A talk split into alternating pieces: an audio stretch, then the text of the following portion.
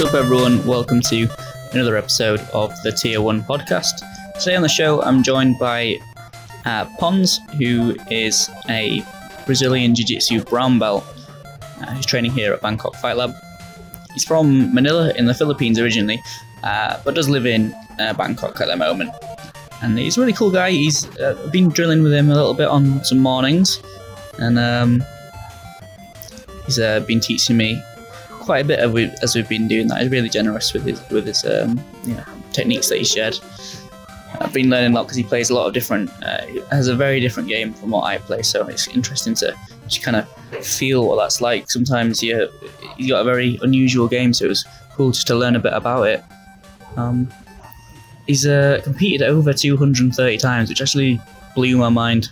um, uh, so he's got a wealth of experience to share, and um, I really kind of was appreciative of him, of him sharing his time. And I hope you guys enjoy the episode. If you'd like to leave a review on iTunes or uh, Facebook, it's always really appreciated. And here's Pons. Okay, Pons, welcome to the podcast. Thank you very much for coming on and, and taking the time to uh, I'll just answer some random questions I've got and uh, experience. Um, thanks, Steve, for having me. Uh, as I've told you, this is officially my, the, the first podcast guesting of my life. well, hopefully not the last. Um, so, uh, like I usually say, we start these off just by, um, well, I guess I'll talk about how I know you actually, Pons. We kind of met here about a month or so ago uh, in Thailand, in, in Bangkok, at the gym we both train at, uh, Bangkok Fight Lab. And now we've kind of come to do a bit more drilling together and um, thought it'd be cool to have you on the podcast. So, uh, I start these off by asking you a bit about where you're from and where you grew up. So, um, yeah, where are you from? Yeah, so I am originally from the Philippines. So I was born and raised uh, in the Philippines, and I've been uh, working here in Bangkok ever since uh, February of 2017. So I'm going to be almost two and a half years now here in Bangkok. So yeah, this is this is the first time I've lived um, outside of my country, Oh, really? and uh, yeah, it's been quite a ride living and working here. Yeah. So tell me, where whereabouts in the Philippines are you from? Well, I was I was born and raised in the capital city. It's called Manila. Yeah, it's a it's a very huge city uh, of more than 10 million people, No. and yeah, it's yeah, life's there been uh, it's interesting because Manila's been a it's a mixed culture city. I would say um, the Philippines has been part of Spain for 300 years, part of the U.S. for 50. Uh, we've got a lot of uh, Chinese, Malay, uh, European influences. So yeah, it's it's an interesting place. So if I um, if we are going to make a movie about Pons' life is life growing up, what's the uh, what's the opening scene? Where do we start? Oh, well, I was born in. I think if you've seen a lot of the Brazilian movies of the favelas, no? I was born in that part of the city. It's called Tondo. So yeah, it's you know an opening scene would be, you know, a lot of people, uh, a bit chaotic, I would say. You know, people from different uh, different countries, different parts of uh, of the islands, the Philippines, uh, gathering in one place. Huh? Hmm. So do you have a big family or? Yeah, I've got a.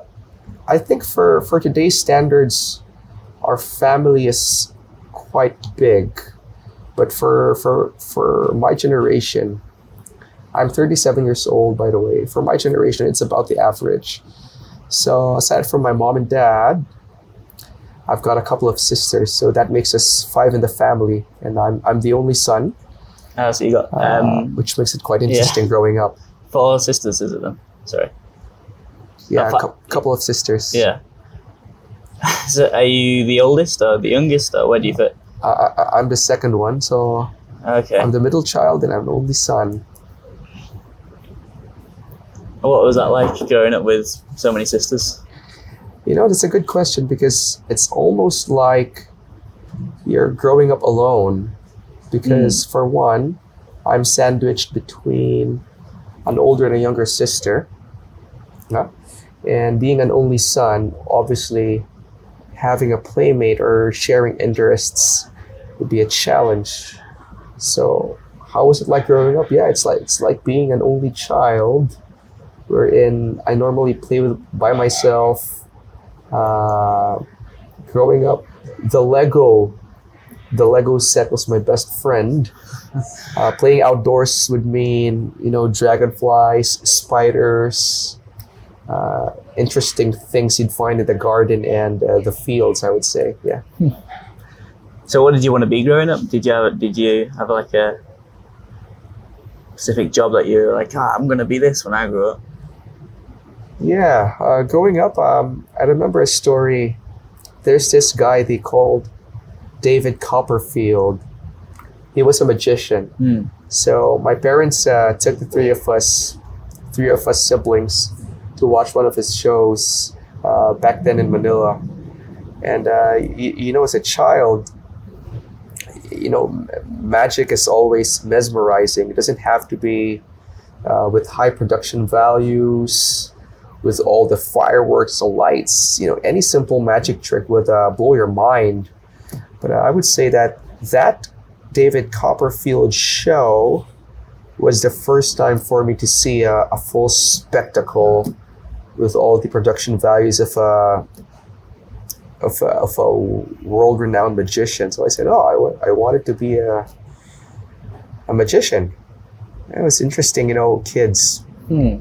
when you ask them what they want to be when they grow up, they just they just want to do what they want to do, not thinking about the complexity or the economics uh, of that. So yeah, I, I wanted to be a magician. How far did you get with that? Oh, not very far, I would say.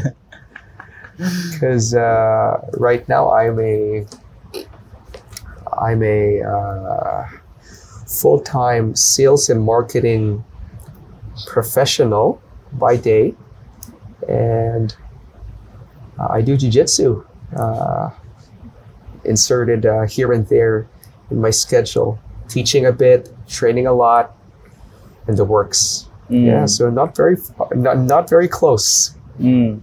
There are some um, countries that are kind of like uh, cultures that are kind of renowned for like um, you know some kind of martial arts and stuff. And uh, you know you got like Thailand, Japan, Brazil, and I think Philippines is up there as well, isn't it? For the different uh, Filipino martial arts. Would were you introduced to martial arts at a young age, or what, what is it that?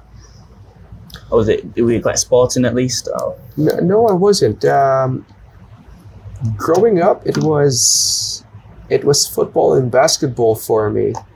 Uh, just like every majority of um, young boys around the world, but the Philippines, it's more of a a basketball country, I would say. Mm. I got introduced to martial arts, I would say, when I was in university. For I was I, I joined a class in judo when I was in um, I think sophomore or junior year, third year I think, and I did that on and off for a couple of years, and then when I graduated, late 2005, I took up the sport of Brazilian Jiu Jitsu, BJJ, um, for the sole reason that uh, I, I, I thought it was cool. Hmm. And back then, it wasn't Facebook nor Instagram, it was Friendster. You know, I just I just thought that BJJ would make uh, you know interesting profile photos. but then again, uh, I was I was uh, bitten by the bug, so to speak, and uh, the rest was history, as they say. So how long did you do the judo for? I would say on and off a couple of years. Mm. Yeah. And then why did you want to get into judo in university in the first place? Was it just like uh, I want something to do, or Well, originally I wanted to get into BJJ because that was the time when uh, the UFC was uh, really getting to be popular around the world. That was the mid 2000s. Mm. And back then in the Philippines, uh, BJJ was, was getting to be popular. However, uh, it was at that time that was what, uh, more than 10 years ago, it was pretty expensive to, to train.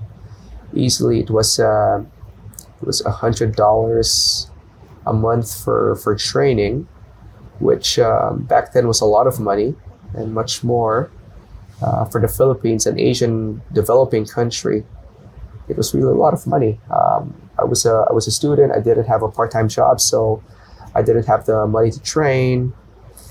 And the second closest thing was uh, judo, which I believe was also uh, is is a cousin of jiu-jitsu, BJJ. Yeah. So, what were you studying at uni, by the way? Sorry. What did you study at university? So I went to into business school. It was uh, the formal name of the course was management engineering, which is basically mathematics applied for business. Okay. So yes, I was a geek, still am. Yeah. So, uh, tell me about um, your first experience, kind of memory, going to jiu-jitsu club. Okay, so I, I, I graduated already and uh, I was working. I had a I had a salary, so I thought, hey, I I can now pay for for jiu-jitsu, which was really expensive back then in the Philippines. Uh, I I started training under under a black belt now. Back then he was a blue belt. His name was uh, Ali Sulit. Uh, it was a team called New Breed Jiu Jitsu, which was uh, the team training under Rodrigo Medeiros, uh, a Brazilian based in California at that time. So, yeah, that was in late 2005. And then sometime in 2000 and I think 2008, I the team um, went on its own. It became team team VPF. It was my professor Ali Sulit who was uh, a purple belt at that time, and uh, one of my teammates Rolf Go, who was uh, a brown belt at that time. They put up uh, team VPF, and then beginning, I think around 2009 2010, uh, we were affiliated under uh, Atos Jiu Jitsu. Mm. Uh, the team headed by uh, Professor Ramon Lemos and uh, Professor Andre Galvao. So yeah, I've been, and since then I, I moved to Bangkok, the past uh, two and a half years, and right now I'm I'm training with uh, Professor Morgan Perkins here with you in Bangkok Fight Lab. So, if you went back and um, were talking to your white belt self, what kind of advice would you give to yourself now? Ah, that's a that's a very good question because ever since I got my brown belt in 2017, I I've been asked for advice by a lot of white belts. So how was it like when I was in white belt? When I was in white belt, all I was thinking of was just getting the a couple of things, huh? Just getting a submission because it was a thing in the UFC. That that is what gets you a win if you're a jiu-jitsu guy. And I just thought it was cool. getting a submission and learning as many uh, moves, positions as possible in jiu-jitsu. Much like a, a person studying a language, trying to expand his or her vocabulary. But uh, back then, I spent, I would say, two years and a half at white belt. We're in for, if you, if you take that time frame today, it's it's it's a bit on the longer time frame. A, a lot of people get their blue belt from white in a year, a year and a half. So, what advice would I give white belts now? I would say that do not worry too much about getting the submission. Because reality is when you go to a gym nowadays compared to how it was more than 10 years ago a white belt will be playing against you know blues purples browns and blacks. So right now getting the submission should be the least of your priorities. You'd be defending most of the time. So the focus has to be with defense and survival i think that's the that's the first advice I would give. When I was a white belt, um, our instructor was a blue belt, so everyone was a white belt. Yeah, getting to submission means you're getting progress. But I think if you if you take that mindset now, it's it's close to impossible to get a submission in the first three months of your training. So yeah, focusing on defense would should be number one priority. Mm. The second advice I would give is to not worry too much about widening your vocabulary of jiu-jitsu or arsenal of moves. I would say that the first thing you'd have to do is to get an understanding of your body type, how you move. Do you have long limbs? Are you upper body? Uh, is your strength more um, on your upper body or your lower body? Um, what is your physiology? Do you do you like moving a lot? Uh, why is that so? Because uh, jiu-jitsu it's a it's a very expansive world. It's going to be close to impossible to master all the positions, all the moves. And the sooner that you can find the set of moves or system that fits yourself, your preference, your body type, the faster you accelerate your development. I mean, take a look at the the world champions, the black belts, uh, the famous black belts that we know. They're they're often not known for for how wide uh, a knowledge they have of the game. They're often known for just one, two, or maximum three positions. I mean, take the Miyao brothers. It's all about the berimbolo, the back take. You know, Keenan, Andris, Brunovskis, Keenan Cornelius, they're known about the lapel guard. Marcelo Garcia is about the X guard, obviously. Lucas Lepri is about the his half guard passing. So they they focus on just few moves, but they're they're masters of that. So I believe that if if white belts can focus on defense at the start and just choose two or three offensive positions that they can use, they could be black belts in that position while wearing a white belt. So that's the advice I would give. Hmm. Why do you think jiu-jitsu resonated with you and you stuck out more than you did, let's say, you know, judo or any other martial art that might have appealed to you? Well, I would say that um, growing up, I wasn't, I wasn't, uh, I wasn't very a very athletic kid. I did like sports, but I never made it into any of the the school school teams, football or basketball. I was a I was a pretty studious kid. I was I uh, back then up to now. I think I, I think a lot. Uh, I imagine a lot. I think jujitsu, among all the sports or martial arts, uh, it's it's less of a strongman sport and more of a I would say a thinking man sport. Uh, when, when you imagine it, uh, people say it's like human chess. So, yeah, the, the thinking aspect and how, despite the lack of, I mean, relative lack of athletic ability, you can do good. Uh, I, I liked it.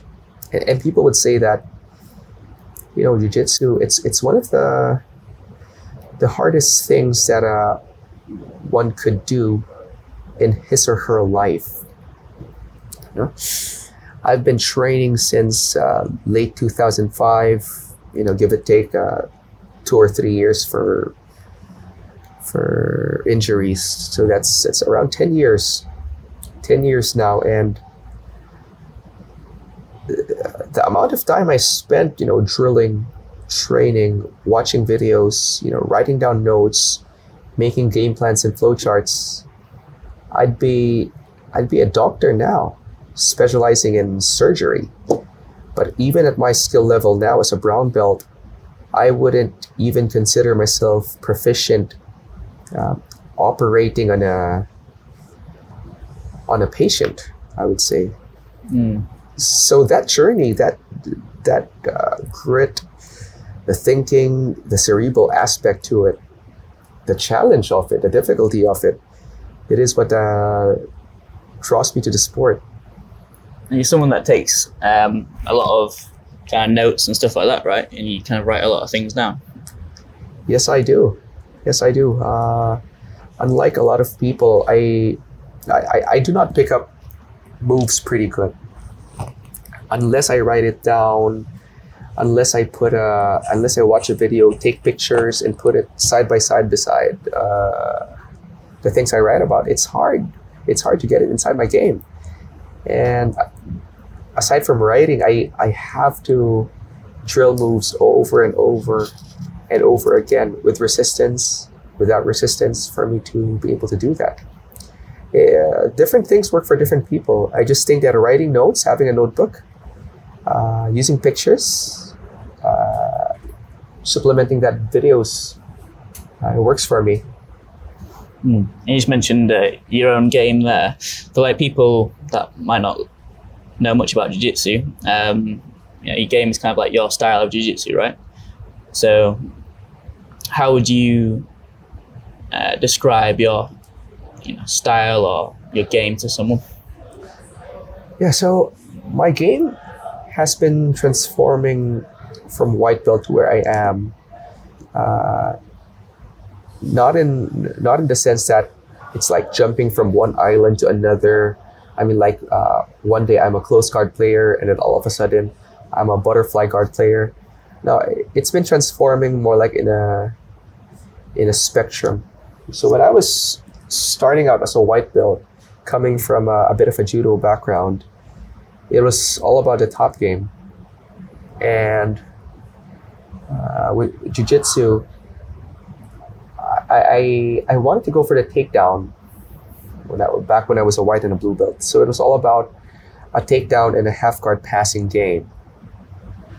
But then I realized towards the end of uh, blue belt level, if you're faced with someone who wants to go for the takedown as well, it's either that uh, I would lose if I'm taken down because I didn't have much of a guard, or if both of us insist on staying on top, uh, we would end up with nothing happening for the five or six minutes of the match.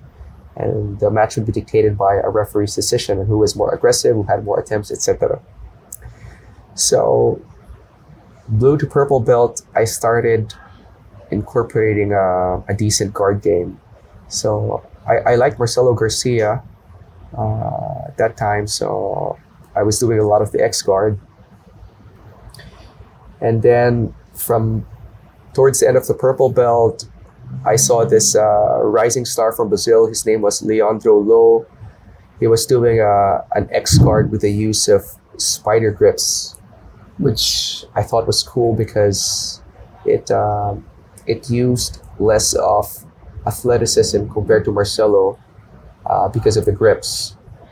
So I did that, and then as as I was progressing into brown belt, uh, I realized that I'm starting to play in competitions with uh, with people ten years younger than me, who had even more strength and athleticism. So. Uh, the spider guard aspect, the spider X guard aspect of Leandro Lo's game, uh, kind of blended well with this guy named uh, Keenan Cornelius, who does a lot of the uh, lapel system. So so now I'm doing a lot of the worm guard, squid guard, uh, lasso, lapel guard system We're in. even if even if you're not very athletic, even if your grips are not very strong, just by using the mechanics of the lapel, keeping the opponent's posture down, not with their strength, but with the fabric that they're wearing. So I'm incorporating that in my game as well. So Hmm. that's how my game evol- evolved to how it is now. just kind of adapting to your situation and the kind of people you're facing and your own uh, physical restraints is kind of what shaped it. Did you ever? Was there anything? Was there ever a time of you really wanted to add something in and be like a certain type of player, but it just wasn't feasible for you? Like, oh, Yeah, there was. Uh, people say that the De La Riva guard and the X guard, they're cousins. Uh, they're, they're pretty much the position seems to be pretty much related. And during when I was a purple belt during what, 2011, no, no, no, no, 2013, 2014, uh, 2015, blue turning into purple the Miyao brothers, the Mendes brothers, they were doing a lot of this Berimbolo, De La Riva inversion stuff. And I thought it was cool. I mean, for one, it was it was really nice to watch. So I was drilling that hundreds, if not thousands of times over and over, Berimbolo. But uh, the thing is, it required some flexibility, which I, I I lacked relative to the people who were good with it. So yeah, I tried for a couple of years, but uh, even up to now, I I never pulled off a berimbolo in competition. right. You do compete a lot as well, don't you, Pons? Yes, I do. I, I, I compete as much as I can, and in close to ten years of jiu-jitsu, I've did I've done I've done I would say close to 240 230 fights Wow. BJJ fights in my competition journey Wow, that's amazing, man. yeah it's pretty big in the Philippines you know Yeah. in, in the Philippines um, Manila alone easily we can find 50 gyms 50 academies in that city. So we'd have we'd have easily 15 to 20 competitions in a year. So there was there were a lot of opportunities for that. And Bangkok what I like about Bangkok is that it's it's starting to grow here. And we've got uh, we've got different organizations having competitions here and there. And I would say in a year we can get 12 easily here in the country. So yeah any moment I could get to, any chance I could get to compete I, I take it And and why is it? Why is that? Do do you feel you get something out of competing that you don't get uh, through training, or Yeah, I think that competition and training, sparring during competition is quite different. Uh, I, I remember I remember a video I was watching about a tightrope walker. He was he was doing this uh, you know wire walking Mm. trick on a, on a cable wire, which is elevated two feet above the ground. He said uh, it was easy. But then doing it from 50 feet above the ground, he said that physically it's the same tightrope. But then again, there's the factor of you seeing that there is there's the ground 50 feet below you. It's the same thing, but it's going to feel different much more than doing it um, 300 feet above the ground or 20 stories above the ground it's the same tight walking tightrope walking but it's going to be a different experience. The same with competition and sparring and rolling. When you roll in the gym you know it's a it's, it's a controlled environment. You play with your teammates. You know their habits. You know their skills. Uh, and, and they, they probably play against you with the same mindset. So they can either uh, they can either go hard with you or they can choose to go soft. They also anticipate your moves but in competition uh, you, you don't know what the other pe- person's going to do and that is what i find um, that is what i find uh, exciting interesting and there are a lot of things in your game that unless you do it in competition it's hard to uncover the weaknesses of that and obviously the adrenaline rush, the thrill. Uh, it's something that uh, it's hard to get uh, inside the gym or anywhere Hmm. that I like. Do you feel like for me, jiu-jitsu is a lot about character de- development, learning like values like you know respect and discipline, and integrity, and all these kind of things. Um, talked a lot about on the podcast before. Do you feel like those kind of things get developed in competition as well, or is there a different value that gets um, developed? Well, I would say yeah, because uh, competition is almost like the tip of the iceberg. the the work, the work and effort in a competition ultimately happens before the competition. So it's a preparation that um, that uh, I would say ninety, if not ninety nine percent, of it. Uh, the competition is merely a validation but I, I think one of the things I I developed during competition is you know staying calm despite the pressure, the adversity, Mm. and finding a way to turn bad things around.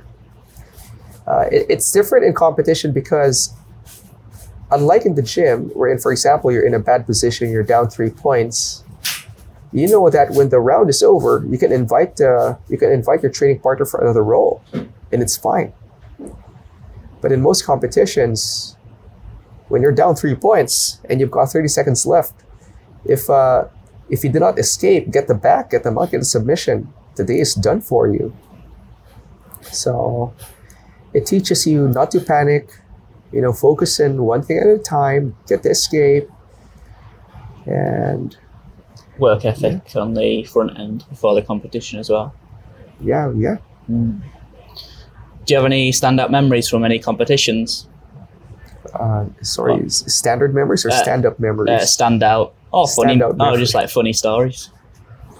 Oh, yeah, I. Oh yeah, I, I do have this memory. I competed in Japan. This was in 2016. It was uh, uh, 2015. It was one of my purple belt competitions. It was the Asian Open uh, in Tokyo, and it was four matches uh, to get the gold. And I remember the very first match, I, I heard a pop in my sh- in my rib rib cage, my left rib cage. I, I it, it was really painful, and I felt like uh, oh, it just didn't feel right. But uh, thankfully, I won that first match.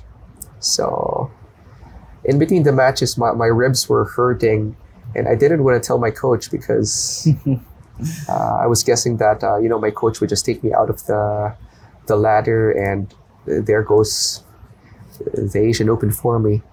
But I would just I remember that I was just telling myself, the other guy, you gotta you gotta send me to the hospital for me to quit. You gotta kill me for me to quit. And I was I was playing with a with a sprained rib. I didn't know it at that time.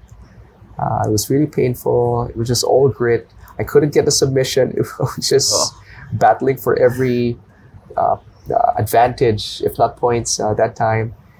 And then I was grateful. I made it to the finals, and How many? Was it just one more? Um, uh, you know, match. So you had your first match, one more, and then the final. Was it? Oh, yeah, I, I, I won four matches in a row oh okay. So it's that two. time. So I got the gold, Oh wow. and I think that was the until purple belt. That was the biggest uh, competition win I had. So that was the Asian Open, was It it? was the Asian Open in Wow. Japan. It was What, really what year was that? Do you remember? that was in 2015. Oh wow. Uh, what? Uh, what? Um. What belt were you? I was in purple belt that Ah. time. I was competing in uh, featherweight.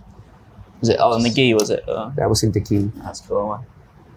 And um, is that your favorite memory from competing, or do you have another memory that you're really proud of?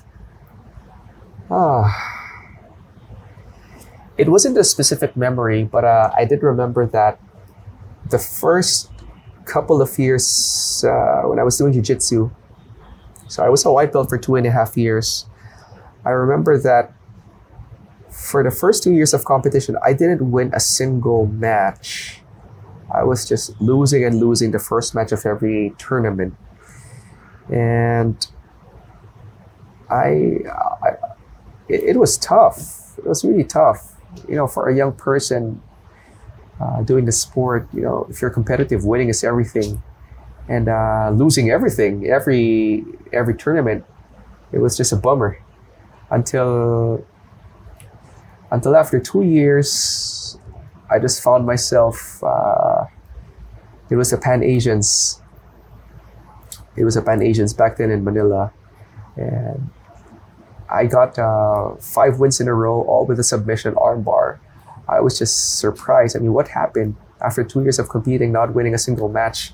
Here I'm winning one submission after the other. So yeah, that was a great memory too. Why do you think that was? What what what had changed? Ah, that's a good question. You know, in hindsight, I think that one of the one of the factors in competition that affect, that affects a, a player is the the fear of losing.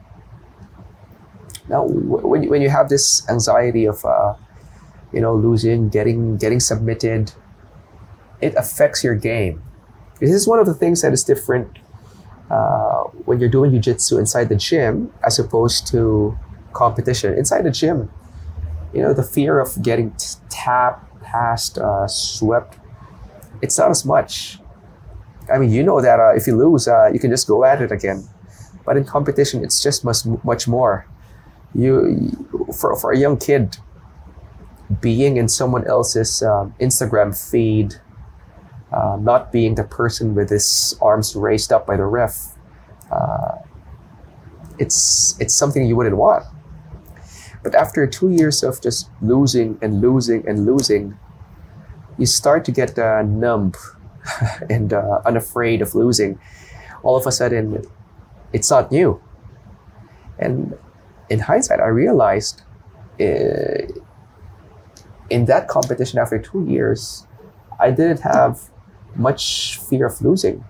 And I think I was more calmer. I, I was able to execute my game better. And thankfully, I won. I won that tournament even when you were losing all of these matches when you were starting out, did you always did it ever get you down and did you ever kind of go in with the expectations like oh I'm probably going to lose or or was it always you were there to win? well, not really. Uh, even up to now, my mindset about competition is that I go there to win. Uh, the thoughts about what if I lose, I never, never, never entertain that. As a matter of fact, uh, I have this I have this mindset that I tell myself in this competition, I'm gonna look for the guy who's gonna be beating me. Um, that is that is the goal. That is the goal.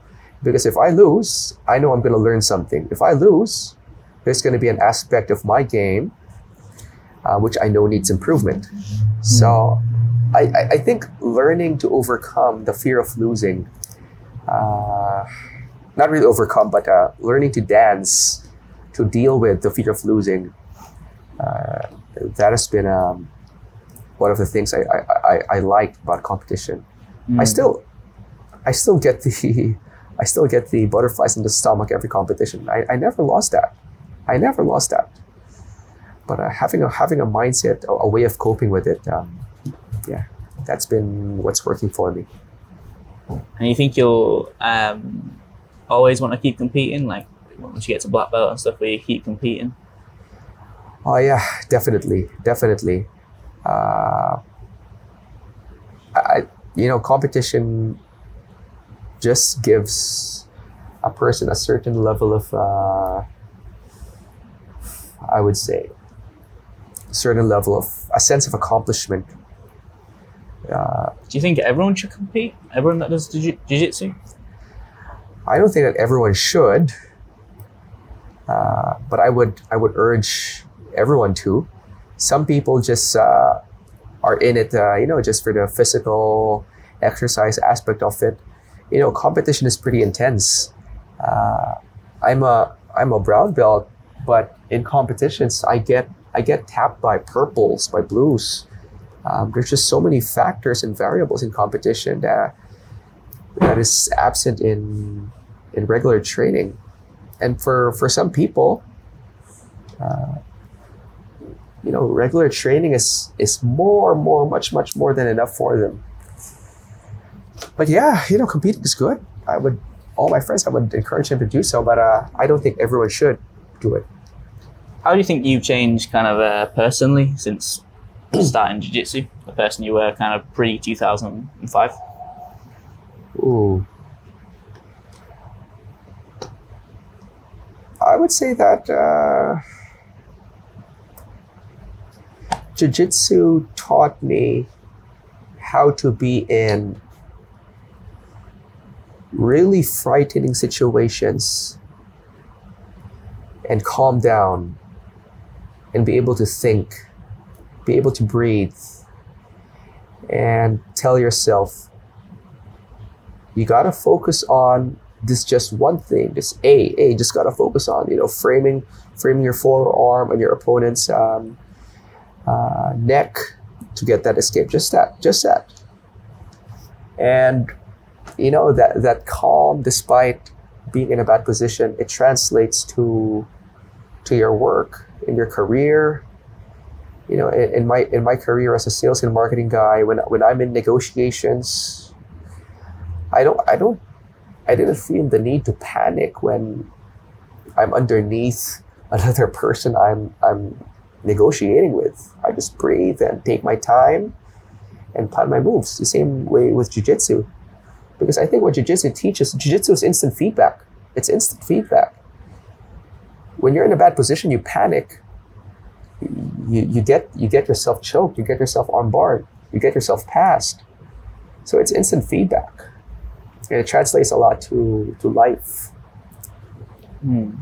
How, how important has jiu-jitsu been um, in you becoming the person you are now? Is it is it somewhat important? Is it very important? I would say it's extremely important. Extreme. It's close to the most important thing. Uh, it's it's it's more than a it's more than a hobby. It's more than a sport. Mm. It's almost like a way of life. Uh, Why why does jiu-jitsu do that? Because if you look through someone who does jiu-jitsu's like Facebook page or something, almost all you see is just stuff about jiu-jitsu. Whereas you might not see that about someone that does, you know, I don't know, uh, who has a hobby. Um, I, I don't know. Nothing comes to the top of my head so easily. But you know, it's a it's an interesting mystery. Uh, a lot of my if, if if I log onto my Facebook account, for example, I have what easily uh, two thirds of my Facebook friends are from Jiu Jitsu. Yeah, their their wall, their news feeds. It's about videos they share. It's about pictures of them going to different gyms. You know, it, it, it's a mystery. Uh, it's a mystery. It, it's I cannot think of a lot of sports or or passions in life uh, that gets people so in love with like like jujitsu. Hmm. Is there anything that you're kind of curious about now that isn't jiu-jitsu, or is it like Sorry, your question is: Are there things I'm curious about uh, about aside from jujitsu? yeah? Is there anything else that kind of grasps your interest at the moment? Uh, stuff, it's other stuff that you're interested in. Well, at the same level of jiu-jitsu, no. Uh, as a matter of fact, uh, you know, books that I read, which are obviously not jiu-jitsu related, I still, I still apply those things, those lessons, those insights to jiu-jitsu. so yeah. What kind of stuff is it that you would uh, usually read? Well, I, I do like a lot of uh, I do like a lot of uh, nonfiction. Uh, I, I, like I like this author. Author, his name is uh, Nassim Taleb. He's a Lebanese former former financial trader uh, who's now a writer. Uh, he talks about he talks about maximizing success uh, in money making in business, but uh, I also apply that with maximizing success and development in in jiu-jitsu. Hmm. So, um, I asked you to um, write down a favorite quote or saying for me. Um, thought we could talk about it on the podcast, and you got it in front of you, right? Is that? Or Yes, I do. I've got a couple. okay, cool. Well, yeah, that's I've got a fine. Couple. Yeah, and it's funny. It's funny that uh, it relates a lot to my first couple of years of not experiencing success in the competition uh, circuit of jiu-jitsu. Yeah, so a couple of couple of quotes which I kept in my Evernote. The first is from Bill Gates. Uh, he writes, and I quote: "Success is a lousy teacher." It seduces smart people into thinking they can't lose. Uh, well, obviously, it relates a lot to jiu-jitsu, jiu-jitsu, wherein if you want to use competition as a means of learning, winning is merely a validation of where you're good at. But a failure, that's instant feedback Hmm. you would know which grip was wrong, wh- which leg position did you do uh, weak. So failure is a great teacher. Failure is a great teacher, uh, if and only if um, you allow it to be Hmm. a good teacher. So I'll put a pin on that one as well because I want to ask you something about that. But I'll let you keep going on on the other things as well. Uh, the second thing, I think, yeah, this relates to jujitsu a bit. it's from Nassim Taleb, the Lebanese writer I was talking about. He writes, and I quote, They will envy you for your success, for your wealth, for your intelligence, for your looks, for your status, but rarely for your wisdom. And I added to this in parenthesis, and never for your kindness. Yeah, so that was from Nassim Taleb, and the last line was from me. Do you think? Um, how do you do you believe like people? Um, uh, kindness at the end there won't be reciprocated. Um, as in that if you an act of kindness um, won't be if you go out there and do kind you know good things uh, it doesn't get passed on or Yeah, well, what I like about um, what I like about this statement is that uh, you know, kindness has very kindness has very little downside. mm, very very little if any at all i mean genuine kindness eh? there's very little downside uh, being successful being wealthy being smart it has a lot of downsides. Mm, uh, when you're wealthy you're going to be attracting a lot of envy. Success creates a lot of enemies. Uh, intelligence you know when you speak uh, even with the best of intentions it's not always taken positively but kindness uh, it's it's very hard to it's very hard to take that negatively yeah and that's why I like that. It is very I think there's a there's a quote similar to that. I, like uh, it's from um, Lord of the Rings. Gandalf says like, I think he's asked. Um, ah, I can't remember the actual um, bit, but it's like it's like the simple acts of kindness. Um, are the things that like are really good in the world. Like, it's like the small things, not the great, you know, big shows of courage or anything like that. But it's just like the really small things that you might miss, um, but have a lot of meaning to someone. yeah. Was there anything else you had written down, or? No, just this couple of Yeah. uh, quotes. Cool. I wanted to ask you on, on the last one, it was a bit about failure and stuff. Was there any kind of um, particular failure that you um, felt you had that kind of set you up for a later success? Oh. I can I can talk about my my career in sales and marketing. Uh, there's a couple of uh, major setbacks that uh, I can vividly remember. The first was uh, in my first job. I was I was a marketing person for one of the Philippines' uh, biggest pharmaceutical companies and know, that was a great job for a, for a fresh grad. Uh, you know, it, it paid quite a decent amount of money. Uh, I was I was developing new products, producing great ads, but after a couple of months, my boss told me that uh, I think you're not good for marketing, and uh, I highly urge you that uh, you find something else to do. I was, I was, I didn't expect that, and I was, uh, was blown away. I was shocked. But then again, uh, my second job after just a few weeks, it was still in marketing. Um, I was, I was proving, I was somehow proving her wrong that uh, no, no, I can do this. I can do this. You got to fire me again to, to make me quit.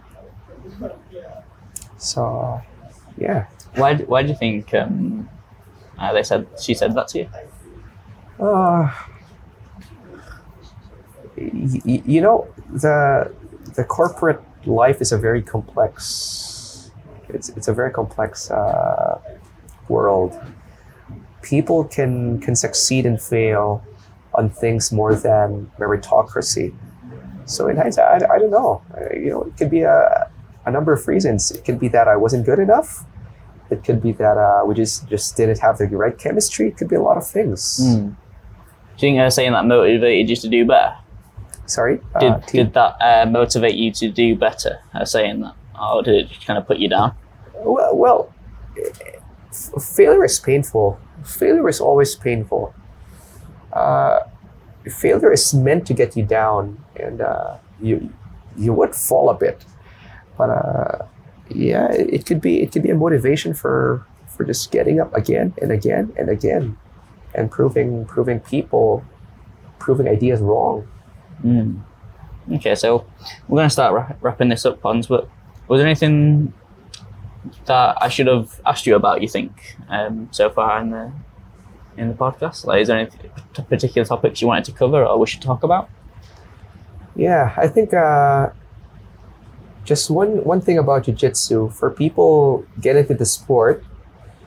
The first is if you were in Thailand, I would urge you, encourage, and invite you to train in Bangkok Fight Lab. You know, one of the best gyms in in Thailand. Uh, it's very accessible via SkyTrain. A great place, great culture. You have great professors. Uh, yeah, train jiu-jitsu, that thing, and the mentality on jiu-jitsu. Uh, I think that uh, do not close yourselves with uh, certain groups of people. Train in as many teams, with as many teams, as many gyms as possible in different countries. Uh, yeah, those things uh, would make the jiu-jitsu journey awesome. So, um, using my last question, Pons, would be what would be a perfect day for you? So you can have scope to do anything and be anywhere and hang out with anyone. Um, just tell me kind of when do you get up? What do you have for breakfast? What do you do? This is the ideal day, huh? Yeah. So I wake up early. I have uh, I have my own family now, so I have two sons. Get them, get uh, get my two boys, get dressed, get ready, send them off to school. And early in the morning, I'd go to the gym, uh, do my drills, you know, one and a half hours of drills, very very early in the morning, six o'clock. And after that, take a good shower, you know, grab a nice cup of decaffeinated coffee, get to work, be productive, and after that train jiu-jitsu get This home. is your ideal day. this is my ideal day. so you're going to work on your ideal day. yeah. You, Yeah. you can be anywhere. You can be um, training with Marcelo Garcia. You could be all day. You could be doing whatever you want. I want you to be a bit more imaginative here, Pons. Oh, okay. Okay. Wait, no, look, You have the day off as well. You don't need to go to work. on my day off. Okay, on my day off. Because I, I love my job. I love my job. I, I my job almost doesn't feel like a job because it's a way for me to express myself. Mm. But I also love jujitsu. But let's say, what is the ideal day off? My ideal day off would be in one of two places, either in the mountains or near the beach. Any particular mountain range or any particular beach? Uh, beach. Uh, there's this nice, um nice island uh, on the west of the Philippines, by the West Philippine Sea. It's called Palawan. Yeah? Uh, they have one of the loveliest beaches there. White sand, uh, clear blue skies, uh, friendly waves, great people, awesome seafood. Is it more of a is it a touristy one or is it quite more of a local kind of one? Or? Well, Palawan is a huge island, so there are places where uh, it gets touristy, and there are Mm. places where um, not a lot of people know it. Only the locals know. So the ideal day there for me would be that I wake up, you know, go to the beach, do some meditation, do some stretching. After that, after that, uh, get some mats, put it beside the, uh, the beach, hear the waves, the wind, the birds. Do reps, reps, reps, reps for two hours. Who are you training with? Uh, ideally, with my friends uh, here, my teammates here in Bangkok in the Philippines. Yeah, Yeah, ideally. I haven't done that to be honest, uh, but that would be cool. yeah. I'll go to lunch, surf a bit.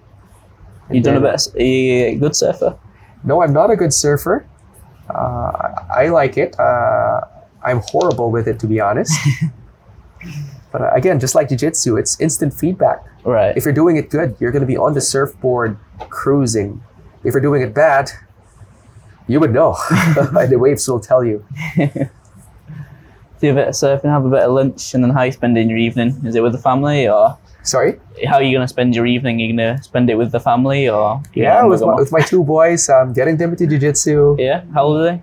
I've got a 10-year-old who, who dabbled a bit on jiu-jitsu when he was uh, seven years old. And I've got a I've got a four-year-old. Mm. So two sons, 10 and 4, and a wife.